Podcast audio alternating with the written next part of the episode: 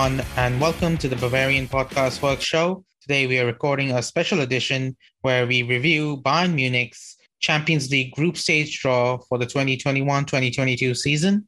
It's a pretty interesting draw this time because we just got Barcelona, SL Benfica, and Dynamo Kiev. Joining me for this podcast is Schnitzel01, and we will be reviewing this entire draw for you in the coming minutes. So just stay tuned. Hello, Schnitzel. How are you today? Well, I'm doing good, and I was pretty excited before the draw, but you could say that it has kind of been a letdown for me. Why so? Why do you think that? Uh, well, I feel like Bayern could have had an opponent that would have tested them better from pot two, but I'm kind of disappointed that we landed Barcelona because, yes, they do have quality players, but I doubt they have enough firepower to actually, you know, go toe to toe with Bayern in several departments. I think that's fair to say. Um, honestly, even with Antoine Griezmann and Ousmane Dembele, without Leo Messi, Barcelona are just not the scary team that they used to be. It's really, um, it's really looking like we should be finishing top of this group unless Nagelsmann has a weird moment or something. Because Bayern Munich are by far away the best team in the group right now. Wouldn't you agree? Absolutely. And they'll be facing Benfica and Dynamo Kiev. I mean, if Bayern doesn't win all six games, Nagelsmann should be sacked, in my opinion. okay, yeah, that, that's actually a fair point. We should be winning all six games, and um, it shouldn't be a slow start like we've seen on the coaches like um, Ancelotti and Kovac. We should be really bulldozing this group and uh, okay, I fair fair play to Barca. Um, I respect them as a team. I don't respect their management, and I don't really respect all of their players. But they're a decent team, and their coach is. Um, I'm tr- I'm trying to say something positive, but I can't really uh, think of anything. But um, okay, this is really hard. But Barcelona, they they can do stuff, and they can really hurt us if we're not careful. But even so, it's kind of looking hard to see where Bayern really drop points in this group. As long as we're careful, we should be steamrolling them. Barcelona aren't the force that they used to be, and without Messi, it's just kind of it's kind of looking like a dead rubber group, honestly. I mean, call me overconfident, but I feel like Bayern could field the exact same starting 11 they fielded against Bremer, SV in the DFB Pokal and win five games out of six in this group. okay, that's a that's maybe a bit much. Okay, remember we had Bouna Sarr starting in those games. Oh yeah, touche, touche. Yeah, yeah, yeah. Okay, so let's let's review each game by one by one. Okay, so Barcelona. Barcelona, who do you see as a danger man now that Messi is gone? So mainly I would obviously say Pedri because he's such a brilliant talent and he can cause so many problems for Bayern, both as a midfielder and as a winger. And his creativity and his skill set up front with his vision and passing, they're pretty much uh, rare to see in an individual of his age. And I feel like him and the the Barcelona attack or whatever is left of it could cause huge problems to a Bayern backline that might not be in its rhythm, but with Lucas coming back from his injury, I'm not very concerned. Yeah, I guess that's kind of an interesting matchup. Pedri versus uh, Joshua Kimmich. That is kind of a very like for like matchup if you think about it, because they're both kind of orchestrators and they are the metronome of their team. They kind of set the pace for their respective teams. And they both end up playing a lot of games lately. But other than that, do you see anyone that's really threatening on the Barca team like they used to have in Messi? I feel like Barca might maybe change their structure a bit against Bayern. Like usually they tend to be more uh, possession based and they usually like dominating the ball and controlling the pace of the game. But I feel like their team is more suited to a counter-attacking approach at this point in time, especially given that most of their players are like uh, especially the attackers, are pretty pacey and they thrive with long balls and running behind the lines. So I would think outside Pedri, maybe Antoine Griezmann Ousmane Dembele, and perhaps Coutinho if he has a good day, but I'm not really sure of that. I mean, I'm trying really hard to, you know, kind of be enthusiastic about this draw and kind of uh, hype hype this up, but I'm just falling short, I guess. Yeah, it's the only thing of hype about this draw is seeing all the reactions from Barca fans online, bringing up the 8-2. We really did traumatize them last year. But other than that, you, I think I agree with you that Barcelona might be served better by a kind of counter-attacking approach against Bayern. But you have to understand, I guess, that it's not in their philosophy, and they have um, Ronald Koeman as their coach, and he's Dutch, and Dutch people don't do that kind of football. So it might just be another mismatch game for them. And with Nagelsmann putting in the German style gegenpressing that is basically Barcelona's kryptonite, this I really don't see how this game is going to be anything else than a repeat of what happened last year. If it is anything else than a repeat of what happened last year, questions need to be asked of Nagelsmann because we should be doing even better now that Barcelona don't have Messi and Suarez. Okay, I think we've talked about Barcelona enough. Do you know enough about Benfica to really comment on them at the moment? Well, I did follow Benfica back in the day, and they always were a team to kind of pose some problems to sides that usually dominate possession, especially like Bayern Munich and they strike on the counter. Right now, I'd say they do have a string of experienced players combined with some youngsters, which makes them pretty attractive. Like some veterans, including Nicolas Otamendi, Yaremchuk from Ukraine, who had an excellent uh, se- uh, season in the Euros. And you have Jan Vertonghen in defense as well. Gedson Fernandes, who's a really good winger and a few other players here and there. But I don't think overall, as a team on paper, they have enough quality to go toe to toe with Bayern in different areas of the game. So I'm guessing this should be more straightforward than the Barcelona tie. We should win convincingly. Yeah, I think one of the things that you do need to consider with Benfica is that they are kind of used to being the underdog, unlike Barcelona. So they might come out harder against Bayern compared to something like Barcelona, who don't really have it in them. But even so, I remember that Benfica have given us tough games in the past. But even so, we should be winning this game as long as Nagelsmann gets his tactics right and as long as our players, you know, finish their chances, we don't make any mistakes. But I guess you could say that about any any team. Honestly, there's no team that Bayern can't beat on their day. What about Dynamo Kiev? Do you know anything about them? I don't. I, I will honestly tell you, I could not name a single player from Dynamo off the top of my head. I have no idea what how what kind of football they play, what their stadium is like, what kind of fan support they have. I don't know anything. What about well, you? I do know. Yeah, uh, I, I I do know that Dynamo Kiev have made it to the Champions League a couple of times in the past, and they've also pretty much Europa League regulars if they don't get into the Champions League. But uh, I'm not sure they have any players that come to my mind right now. Maybe Jason Rodriguez, maybe uh, Mykolenko, but other than those two, I really can't recollect any players.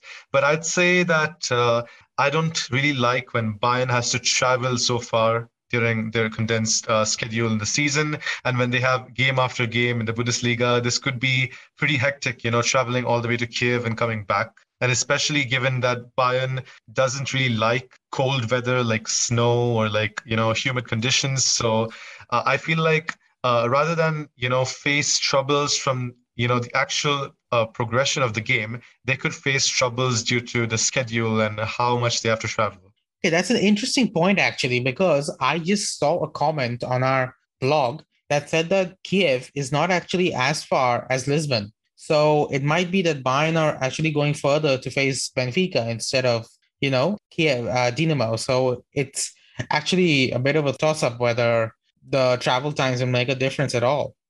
Oh wow, that's interesting. I didn't think about that. I, I, it's but not verified, but I have to check. But that's something that someone said. Okay, okay. Yeah, that's very interesting now that you mentioned that. But yeah, as I said, uh, the travel should be fine then. But then I feel like the weather in Kiev, it is usually really cold. So if you remember Bayern playing Rostov, I think it was three seasons ago, and it was it was snowy there, and it just uh, the weather was just unpleasant, and they faced a lot of troubles. I think they even lost a game against Rostov, if I remember correctly. Yeah, we lost a game against Rostov, uh, but to be fair, that was under Carlo Ancelotti, and I consider anything that Carlo Ancelotti touched to be tainted. So I don't really put much stock in that. But then again, you saw us against PSG last year. It was snowing in Munich, and we just completely fell apart just because of a little bit of snow. So yeah, yeah cold weather is our kryptonite. But I mean, come on, we can't blame the weather if we lose to Dynamo Kiev, can we? I was also a little concerned because you saw a lot of parallels between Nagelsmann's and Ancelotti's season. You know, at Bayern. And I was, you know, thinking if things go down south that way, then it's possible this kind of also mirrors that season. I don't want to, you know, kind of go into your, uh, you can say, uh, passage of negativity and, you know, immerse myself in a pessimism, but you're having an effect on me, you can say. That's good to hear. You know, I will take over the world eventually. So anyway, so I guess we are both in agreement that Bayern should have a decent time in this group. There are some good ties, some good good fixtures to look forward to, especially the away games against Barcelona and Benfica. I think those will be very interesting, especially in given that we have not faced Barcelona in the Camp Nou for a long time. But other than that, it should be okay for us. So why don't we review the groups that the other Bundesliga teams got in the Champions League this time? Because I'm looking at Dortmund and Wolfsburg, and they got some very, very decent groups. I agree with you completely. Dortmund should qualify in first place in that group. If they don't, it's a shame because they are in a group with Sporting, Ajax, and Besiktas. I mean, it can't get easier than this in the Champions League group stage. Dortmund should beat all of them comfortably on paper and in an actual game with players like Erling Haaland that can, you know, change an entire game on their own. I feel like this should be straightforward. Dortmund should qualify comfortably. If they don't, it's just really sad. And I guess we should just stop expecting anything from any Bundesliga side not named Bayern. Coming to Wolfsburg, I'd say they have also got a pretty favorable group with Sevilla, Lille, and Salzburg. And Lille, yes, they did win League One, but uh, Liga is not really the strongest of leagues. And Lille have been very suspect in defense, especially towards the end of the previous season. And Sevilla, well, yes, they're always a thorn to play against, especially given they're so physical and they like going into those rough tackles and they play throwing their bodies all over you. But uh, I should think that the Wolfsburg squad now that we've seen their potential in the Bundesliga, they should definitely at least aim for a second place finish. But I can't say the same about Leipzig. What do you think about their group? Leipzig, you know, thinking about Leipzig and how Jesse Marsch had his Salzburg team play against Bayern last year, I think Leipzig will put up a good fight against Man City and PSG and end up in third place. You know, they could they have enough quality to beat both those teams, but I don't see them putting them knocking one of City or PSG into the Europa League. It's just not going to happen. In fact, I can see some very weird shenanigans happening where Leipzig managed to take points from both Man City and PSG, only to you know drop points against Club Brugge and get knocked out that way. It's just just just how Bundesliga teams in Europe operate. They just aren't reliable. In fact, I think it's better if Leipzig end up in the Europa League because they have a decent chance of winning the Europa League who who in the Europa League can really stand up to him? Arsenal? Don't don't don't get me started on Arsenal. So yeah, Leipzig Leipzig should be looking to get into the Europa League and then win the Europa League, in my opinion. They won't win the Europa League simply because you know Bundesliga clubs in Europe, but they can. They have that kind of quality.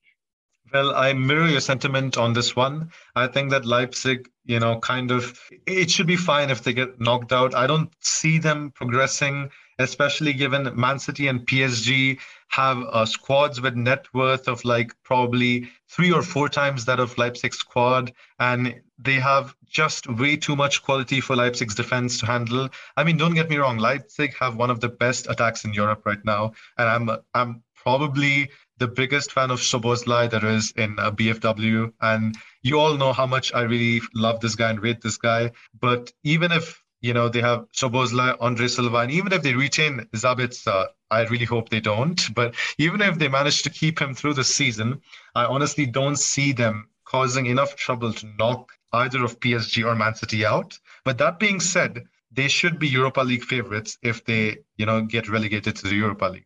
Yeah, I guess that's fair, you know? And looking at all the other groups, the other groups are kind of, you know, kind of tame. I would say that Group B is the most interesting remaining group because it has Atletico Madrid, Liverpool, Porto, and AC Milan. That could be kind of characterized as a group of death, although I would suggest that Atletico and Liverpool are the clear favorites to advance. So, do you see AC Milan or Porto pulling off an upset in that? I feel like this group is a very tricky one to predict, especially given th- these are four teams with European caliber, and all four of them, if I remember correctly, have at least reached one UEFA Champions League final. All four of them, at least once. So they have that royalty, they all have that experience, and they're all on paper really good teams. But I feel like uh, Liverpool yes, they have struggled a lot with Atletico Madrid in the past, but their defense just looks different this season. Like uh, with Van Dijk and Ibrahima Konate in the uh, in defense. Like they just look uh, impenetrable. I think they should top this group. Maybe AC Milan might be able to pull up an upset or two against Atletico and Liverpool, maybe win a game or two.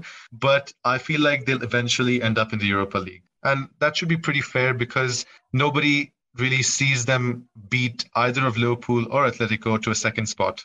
Yeah, that's completely fair. I think AC Milan are kind of in the same situation that Leipzig are in. And it's like they have these two like behemoths in their group, and they have on their day gone toe to toe with teams like these, but they can't do it on a consistent basis. So unless they pull off an upset, it's really difficult to see them do anything other than going to the Europa League and then compete there. Uh, okay, Schnitzel. So I think we've more or less covered everything. It's kind of short, for a reaction pod, but that's kind of how it how we roll. So let me ask you one last question. It's a little bit tongue in cheek, but this is something that Bayern fans and Barcelona fans are asking. So if Robert Lewandowski keeps playing against Barcelona's defense, do you think he can, you know, break the record for most goals in the group stage? I think it stands at 10.